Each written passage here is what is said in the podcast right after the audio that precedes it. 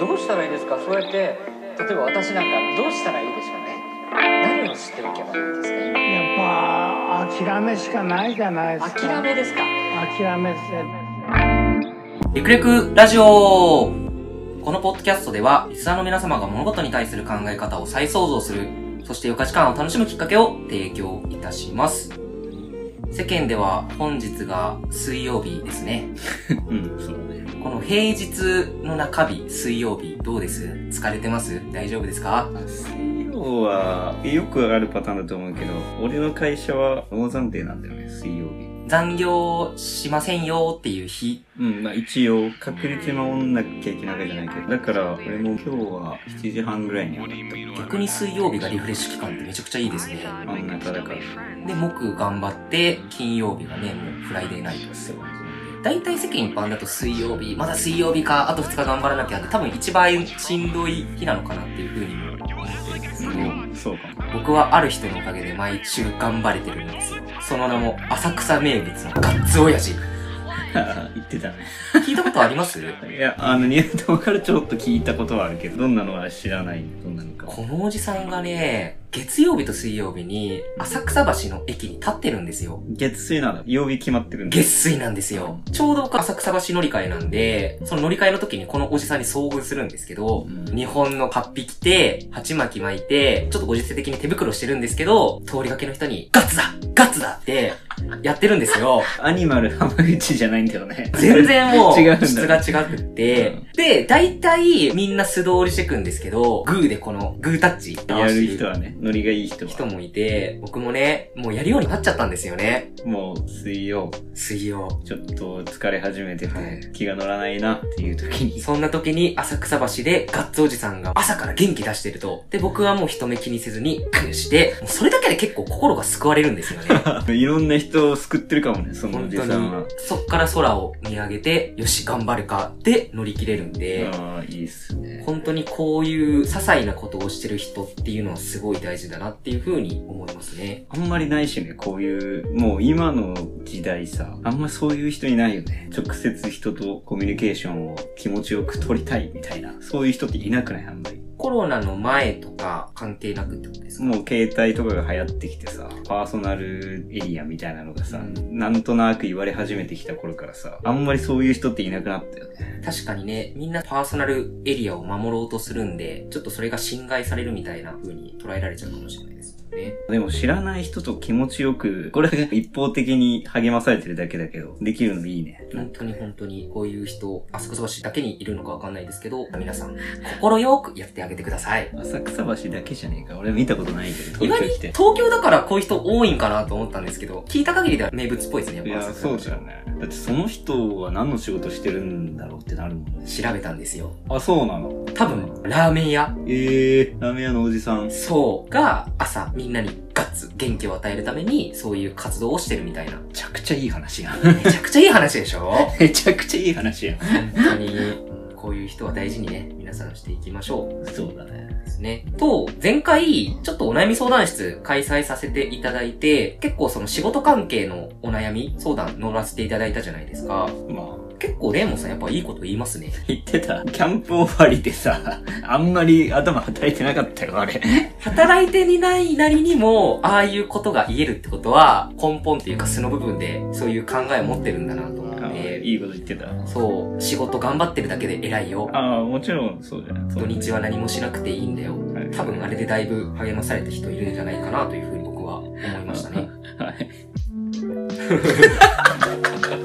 なんでここで完結すんねんって話なんですけど、 はい。将来に向けてのお金の話とかもさせていただいたと思うので、今回第16回に関しましては、お金の使い道。以前に何に価値を置いてるかみたいな話したじゃないですか。それをもうちょっとこのカテゴリーをキュッとして、じゃあお金に焦点を当てて、自分が何に価値を感じて投資してるのか、そういったところをお互いに出し合って、こういう使い方いいねとか、こういう使い方ありなんじゃないかなっていうところを深められたらなというふうに思ってます。はい。で、僕がこのテーマ話すにあたって気になってたポイントがありまして、家計簿とかってつけてますつけてない。支出は管理してないと。してない。へえ。社会人になって、僕の周りかもわかんないんですけど、家計簿つけ始めてる人結構多いんですよね。うんうんうんやっぱ収入と支出を見える化してバランス取った方が、まあ要は使いすぎとかを防げるし、次じゃあこれもっと抑えようみたいな改善できたりするので、僕も社会人になって家計簿を実はつけ始めたんですよね。うん。ずっとつけてんの割とずっとつけてますよ。おー、素晴らしいですね。マネフォって聞いたことないですかマネーフォワード。マネフォワード。はいはいはい。あれで個人の家計簿をつけれる、無料で使えるやつがあるんですけど、結構そのカード連携とかできて、クレジットの支払いがそのまま家計簿に連結するって形なんで、一個一個その手入力する手間っていうところがなかったりするんで、割と皆さん使いやすいのかなというふうに思うんうですけど、ん。現金使うときも入れてるってこと現金はそう連携できないんで手打ち。手打ちしてるんだ。ペイペイも連携実はできないんで、ペイペイで使ったものはあ手ー打ち。そうなんだ。手打ちしてるんだ。僕そういう細かい管理、こまめにできるタイプなんで、そんなに苦には思わないかなっていうところですね。しょっぱなで悪いけど、俺あんまり、その、 お金、とんちゃくがないわけじゃないんだけど、疎いんだよね、お金系ね。稼いでまんないや、そういうわけじゃない。そういうわけじゃなくて、ちゃんと管理しようとかできないんだよね。あの、ニワトもさ、積み立て NISA やってるって言ってたしさ、そうですね。毎年毎年よく行ってくるのがさ、ふるさと納税しました。 でもどっちもしてない。確定拠出年金やってるけど、それぐらいなんだよ。あら、ふるさと納税、なんであんなお得しかないやつやらないんですかめんどくさいめんどくさい。まあ、そうですよね。家計簿つけるもそうですけど、やっぱめんどくさいっていう性格の一面あったりするとう、ん割とつけてない人多いのかもしれあないれ、です、ね。確定申告の時なんかやんなきゃいけないよね。あー、ふるさと納税ですうんか、ふるさと納税。基本的に、ワンストップ特例って言って、寄付する自治体が5箇所以内だったら、簡易的にできるんで、あー確定申そ告うなんだ不要なんですよ。あ、そうなんだ。え、あれは年末調整の時も何もしなくていいのそれもいらないですね。会社でさ、年末にやるじゃんね。今年いくらお給料もらってて、保険う何入ってて、みたいな。あれもいらないんだ。ちあれもいらないはずですね。そのワンストップ特例の方を使えば。ょっとやってみようかな。何買うかっていうところも結構難しくって、正直豚肉2キロとか、あーなんかそういう風に来ても、最初は嬉しいなってなるけど、こんないらねえなって結局なるんですよね、一人暮らしとかだと。物もあるんだよね、でもね。何でもありますよ、消耗品もありますし。普通にだから扇風機とかもあるってこと扇風機もありますね。ただ金額が収入によって給付できる金額って決まってるじゃないですか。だからそれに対して、例えば扇風機も、その実際の値段じゃなくって、8万円とか、はいはい。そういう金額設定になってて、自分の収入の枠でどれを買うかっていうのは決めるって感じですね。まあちょっとあんまり分かってないけど、意外と簡単なんだなっていうの伝わったかもしれない、俺 に。せっかくなんで使ってくださいっていう頃ですね。はい。いやこんな話じゃない、こんな話じゃ ない。達成しためちゃめちゃ脱線しましたけど。はいはい。じゃあ本題入って、レオさん、何にお金使ってるとか、自覚してるものあります俺、あんまりね、お金使ってないと思うんだよね。そんなに大きく使わないかな。てかさっき言った、疎いっていうの多分そこに直結してると思うんで。物欲。がそんなにない。例えば、飲みでめっちゃ使っちゃったとか、僕の前の洗濯機とか、はいはいはいはい。痛い目見ると、わ、ちゃんとこれつけようかなってちょっと気持ちにうんなったりするんですよ。あんまその無駄遣いとか、極端に出費するってことがしない、ね、ないから、そこら辺が疎いっていう感覚なのかもしれないですよね。あの交際費よく言うだから飲み代とかも割とたかが知れてると思う俺はそんなにかかってないと思う2万、3万ぐらい。 23万じゃないあー毎月世間どうなんですかねまあ2、3万週にだっ、て毎週行ってりゃ23万じゃ済まないでしょ多分そうですね、1回の飲みでまあはしごしたら、まあ1万円ぐらいかかると。まあ4万とかいきそうですよねん。そうね僕大体行かない時はさっき言った2、3万ぐらいで、行く時はもう5万、6万とか、まあ結構行きますね、やっぱり。基本俺は時短のためにお金を使ってる感はあるほぼほぼ外食なんだけど俺普段の生活がねもう作って皿洗うことを考えたら外で買ってきて食うとか外で食っちゃった方が早いから外食だしあと家の中で使ってる家電とかは割とグレード高めのものを買ってるかもしれないけど時短になるものを買ってるね基本ねルンバとかルンバ時短になるんですかルンバだって俺が家を出てる間に掃除してくれるからさ本当にちゃんと綺麗になるんですかほぼほぼなるよ。椅子の下とか、物理的に入れないとこ以外は、でも大体使ってるとさ、ここはできないんだなっていうのがわかるから、できないところだけ自分で掃除すればいい。なるほど、学習するってことですね。あとドラム式洗濯機はまだ持ってないけど買いたいみたいな。でしょそうそうそう。ねえ。食洗機も持ってないけど買いたいなと思って。で物欲って言うとでもそれぐらいで、あんまないね、そんなに物欲が俺は。実用性にお金投資する価値あるなって感じてそうですよねそうだね僕もそう思ったりはするんで。今、時短の観点で言ったじゃないですか。東京、基本的に交通機関を使って移動するじゃないですか。結構車で移動してるって言ってませんでしたあ、借りてるね、よく。週末に、カーシェアが家の近くに何台もあるから、ちょっと出かけたいなって時割と借りるかもしれない。本当にただ移動っていう観点だと、時短っていう観点で言ったら、交通機関の方が早いじゃないです電車の早いか。ね。そこはまた別の、もう人混みを避けるとかっていう目的ですかやっぱ平日以外に電車乗りたくないんだよ。わかんない、この感じ。混んでたらっていうのはあるんですけど、別に朝のラッシュが土日もじゃあ該当するかって言ったら違うんで、普通にあとね、運転するのが好きだっていうのもあるね。ちょろっと買い物行く。そこら辺スーパーとかじゃないよ。家電見に行くとかさ、インテリア見に行くとか、服買いに行くとかは、都心とは逆側に行く場合は大体車使ってるね。だから俺らだと、千葉の方に行く場合は、車借りるね、大体。週1は行かないけど、2週間に1回ぐらい借りてんじゃない時短にはならないけどね。ストレス緩和だね。ある意味、ストレス低減をお金で買ってるみたいな考え方になり ますよね。そうなんかね、そう、まあそうかもね。一人で確かにあんま借りないから、彼女と行くとか、誰かと行くときえに、えそうだね借りあ、一人ではじゃあ借りないんですね。借りる時もある。借りる時もあるけど。あるんかいでも一人で、そのしょうもない予定ではさすがに借りないかな。まあ頻度もありますよね、そこら辺の。そうだね。よく、衣食住で、どれに一番お金かけてますかって、うん結構会話するじゃないですか。はいはいはい。大体みんな、食、住、いかなか、食、い、住なんですけど、レオさん確か、いが上でしたよね。いいじゃないかな。いい住職だと思うけど。いいもん買ってまんない や、いい服を買ってるっていうか、他の食と住にお金をかけてないから、一般的に同じぐらいお金かけてる、多分、いが上にいるだけだと思うけど。なるほど、俺なはるほど。 3ヶ月に1回ぐらいシーズン変わるじゃん。四季が変わる時に合わせて大体アウトレットとかでいっぱい買っちゃうね。じゃあもう季節代わりに、毎回服は買ってるって感じですかそうね。どうなんだろうそれが一般的なのか、僕があまりにも服買わなさすぎて、オールシーズン別に、 昨年の服とか全然着るんで。あ、でも、もそれ着るよ、全然。着るけど、社会人になってから、ちょっと服に興味が出てきたから、俺はね。で社会人になるまでは全然服持ってなかった。これ欲しいな、みたいなのがあるじゃん。だって、ね、でもさ、ずっと T シャツを着てるけどさ、シャツ着ないじゃん。シャツ欲しいと思わないのみたいな。バリエーション的に服の。あーそうそうそうそうそうまだバリエーションが揃ってないからワンシーズンに1回ぐらい行くね似合うんだったらですよね。自分で似合うかの判断ができないんで、 もう無難な今の、あなたはそれでいいんだよって、一応周りから認められてるファッションで落ち着いてるって感じですね。 10はどうだろう10そんなにかけてないと思うんだけどね10をかけるって言ったら、そもそもの家賃俺家賃だけだもんねですね。それはあんまないかな食もだからさっき言ったみたいにまあない自炊して切り詰めてはないんだけど高いもの食うことあんまりないから普通なんじゃない普通ちょいかかってないぐらいじゃないでも基本外食ベースだと食費もそこそこいくのかなと僕思ってて、僕、できる時は自炊するんですよ。節約もありつつ、健康。外食ベースだと、バランス取れた食事って、難しいと思う難しいですよね。難しい野菜結構足んないなとかう、んタンパク質足んないなって、外食基本的に日中とか仕事してる時はそうなんですけど、取れてない感覚がするんで、あえてそこは自炊してるって感じですけどね。めんどくさいんだよ自炊はそこやん 帰結するとこ全部そこやんめんどくまさいあ。そうだね。めんどくささを解消するためにお金を使ってるって感じうかんうな。んうん、その考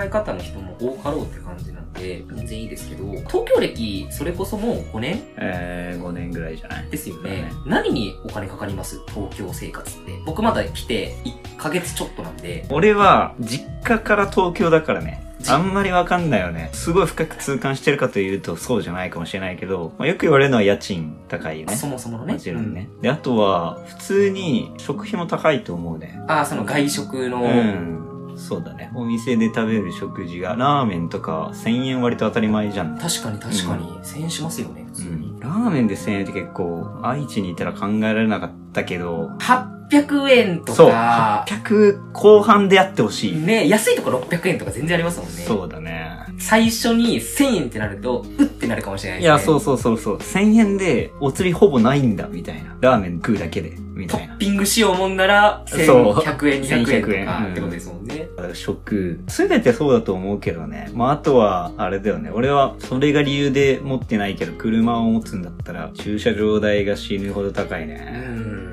結構俺らさ、都心からはさ、ちょっと離してるじゃん。ね山手線とかじゃないじゃん、ねうん俺ら。そこでもさ、2万ぐらいするっしょ。多分ここでも2万ぐらいするよ、きっと。 2万は、駐車場探すと。駐車場にか。場所に2万か。そうなんだよね。ってなると、変動しない固定費みたいなところの圧迫感強いそうや、ですそうね。。固定費が絶対に高くなるね。なんで、抑えようがないじゃないですか、変動費じゃないんで。うん、そうだね。なかなかやっぱり東京生活はお金がかかるっていうのは一般的に言われてるゆえんですよね。どこ行くのにも電車で行けるけどね。そう車いらないけどね電車は結構安いと思う安いですよね。逆に名古屋で思いませんうん高い。僕、地元の駅から栄行くのに440円とか。そう、私鉄が高いよね。名鉄とかね。ちょっと高いよね。それはわかる。名古屋高速も高いですしね。関係ないあ、そう、あ、そうなんだ。名古屋高速高いっすよ。あ、そうなんだ。乗るだけで7、800円取られるんで。ニア友は何にお金をかけてるの僕、さっき言った家計簿つけてるって話したんで、うん。このテーマ話す前に何に使ってるかなってざーっと1年分ぐらい見たんですよ。結論やっぱり交際費ですね。ああ、まあまあ。趣味とかも入れてってことだよね。趣味にお金は僕そんななくって、キャンプは。キャンプを趣味として捉える、まあ趣味と言っていいんだったら、行った時は使うって感じなんで、別にそれが毎月行くか行かないかってあるんで、まあ季節柄があるからね、キャンプは。し、割とそれも言っちゃえば交際費ですもんね。誰かと僕行くうんんで、まあまあソロキャンやらないんで。そうだね。で、交際費の中でも、やっぱり飲みかな飲みがさっき言った通り圧倒的に使ってるかなって感じですね。 5、6万。行く時はやっぱりそのシーズン、12月とか、うん。お盆の8月とかう、ん。は6万ぐらい行った月もあるかな。基本的にはそんな行かないですけど、っていう感じ。で、僕、交際費に使う分、自分にはお金全く使わないんですよ。うん。まあ言った服買わない。で、飯も別に自分一人だったら作る自。炊してるんだね。なんかね、自分にケチかもしれないです。おお。マジでよくよく言ってる。自分だったら、まあどうでもいいか。みたそう、いな自分みたいな人間 が、こんな身分の生活して、ええのかみたいな。いや、お前はもっと質素に生活すべきやろっていいや、う、そう、まあまあ。心の自制がかかるみたいなね。でもどうなん銃選びというか、家選びはどういう感じで思ってたん家選びは、正直これ、しくったっていう風に結論を持ってまして、ん。まず家賃の相場、そんな理解しなかったんですよ、東京。高いと言いつつも。うん。そうだね。で、大体、静岡で8万ぐらいの家住んでて、相当結構広めのいい家住んでたんですよ。ん。なんで、7、8万が結構デフォルトの金額かなっていう風に思ってて、ちょっとそこでランク落として、そこそこの家住めるだろうって思ってて、で、今それぐらいの相場の家賃なんですけども、もう極狭とね、でもね、ロフトはあるからね。なんで、別に、家賃はそんなケチらなくってもいいかなって今になって後悔してましたあーね。あ、銃はかけてもいい。 10万いかないぐらいとかでも全然いいのかなっていうふうに思ったんで、2年後の更新日で変えようかなというふうには思ってるけど、レモンさんが寂しがるんでね。まあそう。はい、収録今しやすい環境なんで。で食と意にはあんまかけてないんだ。食どうだろう僕月2万円いくかいかないかあぐあ、らい。安い、ね。結構安いっすよねいや、だいぶ安いと思う。月2万で飯食ってたら。外食ベースだともっといきますもんね。これはまあ、3万は確実にかかってるね。ああ、ですよね。それぐらい多分外食と自炊織り混ぜてるかで差は出るかなとは思うんですけど、うんそんなもんなんで、他にはやっぱりそんなにお金かかってないかもしれないですね。あとはショットの旅行とか、さっき言ったキャンプとかっていう突発的な出費があるぐらいなんで、総じてそんなにお金は使ってないのかなっていう感覚ですね。交際費とか抜きにしてさ、20万手取りをもらうとしたら、何にいくらかける交際費はもうちょっと押しなべて考えてもらっていいけど、その1年でこれぐらい使うから、毎回これぐらいがいいなでいいけど、20万のうちにどう生活するこれは理想を語れってことですかそうだね。自分の今の現状じゃなくて、これが自分的にはいいバランスだと思うな、みたいな。はいはいはまず家賃だよね。 い。東京設定もちろん。おー、ハードル上がんな月20ででしょうーん。家賃9万。ああ、だいぶいってるけど大丈夫。ああとダメ11ダ万。メいや、いいよいいよいいよ。11万しかないけどもう。いやあとだからさっき言っだ7、8割のところは結構知れちゃってる物件になるのいかなや、もってちいうふろうんにもちろ。思うんでグレードはね、金額に依存するかまあら。自分の出費の傾向も考えて、じゃあ9万9万はい使います。食は3万。うん。自炊ベースってことね。自炊ベー基本ねス折り混ぜて、ちょっとはめ外して、3万。で、そこにオンする形で、交際費を鳴らして2万。うん。ちょっとケチったかな ?2 万。交際費2万、割ときついかもよ、それ。あと何にかかりますっけ貯金あ、そう。で、残りを貯金に回そうと思ってたんで、ん他かからなければ5万ぐらいは貯金に回す。服買ってないけど。服いらんね。 え、でも1年で全く買わないことはできないじゃん。じゃあ1万円ぐらい使っとこうか。 1万。で、4万貯金で。貯金に回して、 9万家賃で、3万食費。交際費2万。で、食費と交際費で、まあ5万ぐらいかなっていう。どうです交際費2万って絶対いけないと思無うん理だっけすどね。な。僕そこに一番出費使ってるんいや。ニで。ワトもじゃあ無理だと思うな。無理っすよ。20万っていうところの制限強すぎますね、東京 で。もっとグレード落とさなあかん。生活の。そうだね。20万。でも結構東京の人でもさ、20万ぐらいだと思うけどね、俺らぐらいの年だと。手取りベースで。うん。手取りより20万ぐらいなんじゃないのって思うけど。まあ、20代後半だとそれぐらいが平均なのかなうん、かなと思うね。だからそれぐらいでもし自分が生活するんだったら、どうなるんだろうなっていうのを自分で想像してみるけど、どうなんですかでもやっぱ家賃9ぐらいは欲しいよね、と思っちゃう。ゃう結構そこを削るか否かで変わってきますよね変わってくると思う。だから俺は、交際費は2万で俺は足りると思う。自分は。友達い ないよ友達おらんのかいだし、お金かかんない遊びすればいいんじゃない確かでもあんまり東京でお金かかんない遊びって難しいけどね。うんこの年になると飲みとかはもう必然的になったりするしね。まあでも2万はいけないか。いけると思うな、俺は。じゃあ2万交際費9万家賃だね。 9万家賃一緒かそこはうん。 11食費食はい5。おーいや、全外食は俺買え ない。 全外食は買えないな。 4分の1食費って結構なウェイトよだってそれで今16万でしょあと4万今どれぐらいかかってるかわかんないけどね、俺ね。食費。でも買いたくないな、あんまり。自炊したくないな。で、あと何万あと4万よ。あなた服買うでしょでも、おしなべて1万5千ぐらいじゃないだって、1年で18万も使わないと思うんだよな、服って。確かに確かに。 1万5千ぐらいでそんなに使いってけないると思う。で、2万5千か。 2万5千。いやー、そうだね。だから多分、そうすると、1年30万ぐらいなんだね、貯金がね。全然止まらんね。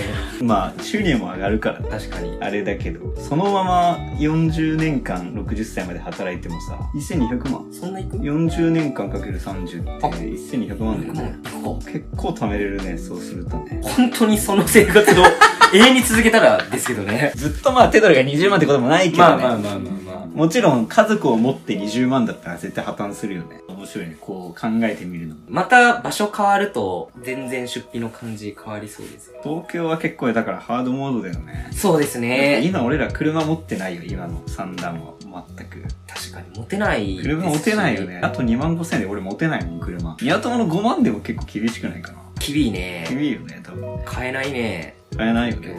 意外とやっぱ難しいよね、一人で生活するのって。そこって将来になってきたら他人の人生も入ってくるじゃないですか。パートナー、そうね。子供そうなってきたらもっときつくなりそうな感覚はありますよねたまにさ、俺が言ってたお金に頓着がないって言うじゃなくて、お金なんかなくてもいいよ、みたいな人いるじゃん。たまにね。いるいないテレビでは。は見るけどお金はもう本当に最低限でいいから働きたくない、みたいな人。そこを相反する人はいますよ金は欲しいけど働きたくねえみたいなえ、いないこの人。いや、もうお金、もう楽でいいから、お金はもう最低限でいいから、楽に生きてたい、みたいな人。いないいや僕の周りでパッと思いつく人はいないですステージで帰れて、あんまり責任もなくて、で、それで手取りが18万ぐらいでいいかな、みたいな人いないうんいないないんだ。いいるんだ逆にいるいるいる、結構。結構いるよ。性別的なこと言っちゃあれですけど女性とかが多いですか女性、うん、男もいるけどね。でさ、もちろんね、お金あった方がいいってのはまあイエスだよね。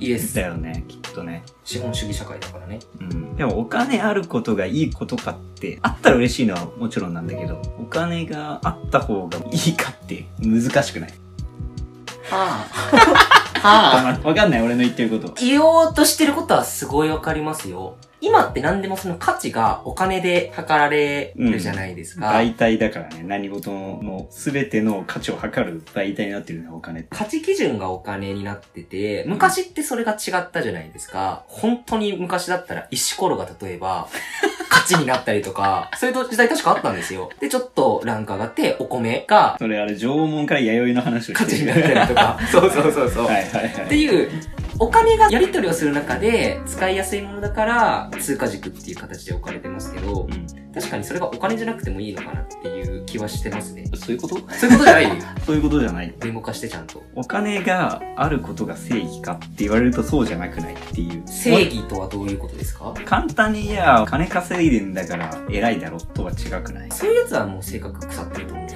でもさ、そこのさ、塩梅がさ、どこがさ、もちろん正しいはないと思うんだけど、どこがバランスがいいのって難しくない俺は自分で生活してて、頑張って働いて、そこで得られた対価で、お金で、ちょっと高いものを買う時とか、すごい嬉しいんだよ。ほうほうほこの感じはないのう。ない、全く。あ、ないのいくら稼いでも僕ないと思います、そのあ、感覚ないんだ。洗濯機を買った時にちょっと、やったなって感じじゃなかったの。どんだけ稼いでなくても買いました、多分。貯めて貯めて。もうこれはずっと使うものだからって形で。なんていうんですかね、僕はやっぱり誰かとの何かっていうものに対してお金使う方が、だったらみんなにおごるとか、うんうん。そういうことに自己満の幸せを感じるかもしれなかったりはしますよね。お金をもし持ってたらですけど。それはさ、お金を自分が稼いでさ、その自分が頑張って稼いでお金を使うことに喜びを感じるっていうのは同じじゃないの。物を買うか人におごるかは違うけど、その使うことに対して、やったなって感じはない。使うことに対してやったのはないですよ。だって減るもん。ああ、ないんだ。俺はだからさ、あるんだよ、その感覚が。頑張って働いたお金で、あ、ちょっと高いコート買った、やった、みたいな。うんないよね、これね。うん。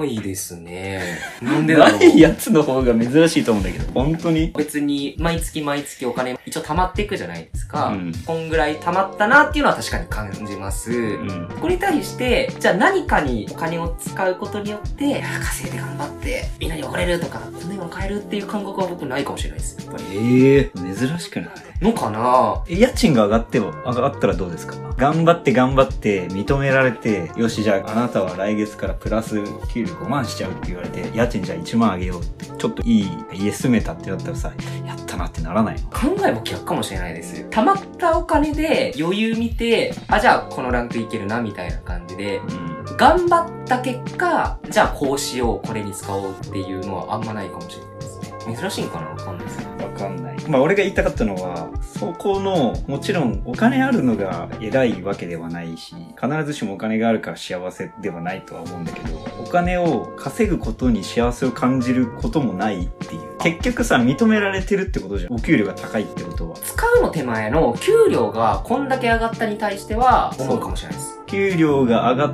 たからこそ買えるものもあるじゃんね。買える幅も広がるじゃん。ちょっとこれいっちゃおうかなみたいなのもうのこのレベル幅は広がりそうですよね。かといって、まあ、俺の周りには本当に定時で買えれて、もうほとんど責任もなくて、手取り18万ぐらい。まあ知らない、どれぐらい持ってるか知らないけど、本当に最低限の給料でいいみたいな人もいるんで、それはそれですごい幸せそうだなって思うんだけど、その人はさ、心からそう思ってるかな。 わかる言ってること。ちょっと最後の質問で、ふんってなった。今までの流れはすごいつかめてたんですけど、本当にお金なくていいから働きたくないと思ってるかなっていう。痩せ我慢なんじゃないかみたいな。働くことをすごい拒否する人多いけどさ楽しくないっていうそういうのも含めて認められてお給料がアップするとか何か成し遂げて認められるとか含めて働くのも楽しいしそれに伴ってお金がついてくるっていうその感覚も楽しいんだけどなと俺は思うんだけどいろいろそれ複雑で、一面的には捉えられないですよね。例えば、まあ、僕がやってる営業職だったら、うんリターンがお金としてはっきり見えます。なかなか事務職って、そこら辺って頑張ったから上がりますっていう体系でもなさそうじゃないですか。イメージですけど。職種とかにもそれはよるだろうし、あと根本的な自分の仕事を頑張るモチベーションが、お金じゃないって人ももしかしたらいるじゃないですか。やりがい、別にお金は結果としてついてくる、やりがいさえあれば仕事は楽しいっていうパターンの人もいたりすると思うんで、 ね、いろんなパターンがいるんじゃないかなっていう、ちょっとまとまらなかったですけど、ヒューンって言って。難しいよね、そこの塩梅が。本当に自分はどこの立ち位置でいるとしたらさ、俺がそれを聞いて感じるのはね、十分幸せだしお金なくても、だから働きたくないと言って感じるのは、彼女いたことない人が、いや、彼女なんていなくていいよ。十分幸せだしって言ってるのと同じに感じるんです、すごい。それはわかりますね、確かに。逃げてるだけなんじゃないの悪くはないんだけどね、もちろんね。また保険貼った。楽しみもあるよって思わない。働いてお金を稼ぐことに対して。根本僕らは働くの好きです。ああ、まあそうだね、んそうだね。そこはあると思います。自分が働いたことによって得られてる対価で何か買うことに対しても俺は結構、あ、いいな、やったなって思うことがよくある。じゃあ何もせずにお金が毎月めっちゃ入ってくるっていうのはあればあるだけいいと思いますけど、なんかそんなに幸せは感じないっていうことですかね。うん対価としてそうなんだろうねもらえる見返りっていうところが大事だとしたら。だからそれは幸福とは直結しないなって思う理由はそこだよと思うけど何もしてなくてお金がいっぱいあって何でも買えるって楽しいのかな自分が苦労したからこそ自分があってこそこの自分のスキルがあってこそこの社会からの認められ度があってこそこれが変えてるんだって思えなくていい難しいけどねこれお金に通じるものじゃなくって、そういう逆境じゃないですけど、何かを乗り越えた時のリターンって考え方ってすごい幸福の感じるっていうところに直結しやすいのかなって思いますよね。何もしてなくてお金が入ってくるだとやっぱこう生まれながらに自分にリターンがあるってことになるんだよね難しいねそれが幸せかどうかはそうなってみないと分かんないねよく羨む人がいるなって見るけど、うんあお金持ちの家に生まれてるあの人いいなって言ってる人よく見るけど必ずしもそうじゃねえんじゃねえかと俺は思ったりする同意。あと一個さ金持ってるから俺が偉いんだぞってさ言えないって言ったじゃんうん、なニヤらトモない。。ニヤトモがなるならないではなくて、そういう人は良くないって言ったじゃん。傲慢じゃないかって担当直に思っちゃう。でもさ、俺がそう思ってるわけじゃないよ。俺も、そういうやつはクソだなって思うけど、この社会の構造上さ、いっぱいお金稼いでる人がいっぱい納税しててさ、で俺らはさ、めっちゃいっぱい稼いでる人に支えられて、医療費とか払ってもらってんだよね。 まあ、構造上ね。それを意識するとさ、もうしょうがなくない威張りたくもならないのかな擁護するわけじゃないし、やっぱ人徳のある人は、きっと認められてお金も稼いでるけど、謙虚な人が本当に人徳がある人だと思うんだけど、でもめっちゃ稼いでてさ、で人よりさ、何倍も何十倍もさ、税金を払って、る人がさ稼いでもない人にさ「なんだあの金持ちが偉そうによ」とか言われてさそれもそれでかわいそうじゃない偉そうにしてるのが悪いんだけどさでもだってお前らの保険料はいっぱい納税してる人が高額納税者が払ってんだぞって感じちゃうじゃんねわかりますよ。わかりますけど、イバルは、そもそも、もう性格じゃないかなって思っちゃいますよね。言われたら、そう言いたくなるっていうのはわかります。んただ、その、なんで威張ってんなって、周りの人が思うことに対しては、もうその性格に対して思ってるってことですよね。でもさ、威張ってるつもりなくてもさ、高級車乗り回してるやつを疎ましく思う人いるじゃん。その態度じゃなくって、めっちゃいい車乗っとるとか別に僕らも思わない。めっちゃいい暮らしをしてる人とかにさ、そういうのを羨んでさ、こう非難する人がいるじゃん。いああ、それは、非難する側が違うかなって僕は思いますね。や、そうなんだけど、ももちろん、いや、俺俺も同じだよ一。般論で、俺も同じ一般だよ論で言ってるってこといやね。俺も同じだし、別に、金持ちが威張ってたら威張ってるやつが悪いしうん、金持ち何もしてないのに、それを疎ましくて非難してるやつがいたらそいつが悪いのはもちろんそうなんだけど、社会の構造上さ、高額納税者がさ、支えてるじゃん。そうですね。この国家基貧盤しい人たちを。うんまあ、俺らもどちらかっていうと多分さ、支えられてる方だと思うんだよね。そうですね。上位の高収入所得者のそうではないですもんね。だからさ、あながち威張ってても文句言えねえなと俺は結構思うんだよ。確かに、その考え方大事高かもし額れない。納税者の人が威張って、おらって、高級車乗りまして、おら俺の方がお前らより国にいっぱい金納めてんじゃんって言われ ても、へえ、そうですとしか言え言えないじゃんって思うんだ よね。なんでさ、平等みたいな感じでさ、結構、あ平等みたいな感覚あるじゃん。ーまあ人類皆平等。うん。けどそうじゃないよね。そうじゃないだろって言われたら、何も言えないと思うんだよね、俺。飲み込みました。平等じゃないですよ。だよね日本社会かわかんないですけど。やっぱりもうそれは資本主義なので、お金を稼いでるによって、目に見えないこの階級みたいなのはあると思ってますけ ど。難しい。いや、もちろん。同じだけどね、根底うはん。威張んなよとも思う し、威張ってない人に非難するなよとも思うけど、威張られたら俺は何も言えねえなって思っちゃう、結構。で、どうなんですかね僕らはやっぱり庶民に生まれて、今庶民の感覚だから、うんそういう感情が出てきてるのかもしれないんで、逆に高所得層の人生だったらとか、逆にもうホームレスとかのうん。超低所得層の生まれだったら、この今持ってる価値観とか考え方って結構変わりそうですよね。変わるかな見たことあるでも、俺さ、すごい稼いでる人がめっちゃ謙虚っていうパターンよく見る。よく見るというか見たことあるんだけど、貧しい人がさ、ああ、高額納税者様ありがとうって言いながら生活してるの見たことないよ ね。 自分のことでいっぱいいっぱいうにん。はなっちゃうとは思うんで、難しいよね、そういうの。だから、政治家もすごい大変なんだろうなって俺結構思う。おっしゃる通りですね。割とのまあ、本当にその人個々人の問題なんだけどね。お金の使い方っていうのは、自分に使ってもよし、人間は社会的な動物なんで、そういった、 コミュニティに使ってもよし。無理くりまとめに入ってますけど、全然まとまってないやんっていう、ちょっと、まあ、お金についてって結構ね、まあ確かにお金の使い道についてだったからね。ちょっとね、俺がだいぶ脱線しちゃったね。やっぱお金の話って、まあ、シビアなところではあるかなと思ってて、うん暗黙の了解みたいな形で、うん。友達の練習とか別に聞かないし、そうだね。いくら稼いでるのかとか、いくら貯金あるのかって、まあ、うん野暮な話っていう感じじゃないですか。もうちょっとそこが、お金が価値基準になってなかったら、もうちょっとオープンに話せるのかなとも思ったりしますね。でも友達はさ結構さそれがもう見えなくない別にそれを意識しなくない、うんで俺別にニワトもいくら稼いでるとか何も知らないし想像もしなくない友達の距離感だとさ相手がいくら稼いでてどういう生活を送ってるとか、うんあんま想像もしないじゃんそうですね。いい会社入ってんだなと思いつつも、友達になったら対等じゃないんですけども、そうそうそう別に、その、めっちゃいい会社で働いてて稼いでるやつがめっちゃ多めに出すとか別にないですよね。ないないないだからお前稼いでるんだからちょっと多く払ってくれよとか友達に言わないじゃん言わないです。平等ですね、そこはだよね、うんそういう社会でありたいよね確かに全ての人がねいいですね。うん。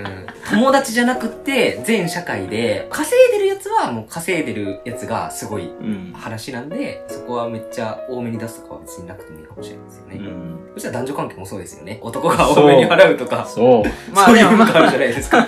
その議論はね、また、また別にまた別にしようかち。ょっといずれこういう話したかったんですよ。結構面白いテーマ多いんで、そういうまあ男、女間の。これでもね、もしこれを話すんだったらやっぱ女性も呼んだ方がいいよね。もちろん一方的に俺らがさ、男性目線の話をしたところでさ、そうですね。ここはもうバチバチに殴り合って、切りつけたいですね。そうどういう使い方がいいかっていう感じで。じゃあ次回は、次回でもないな。そうだね。はい、まあいいや。はい。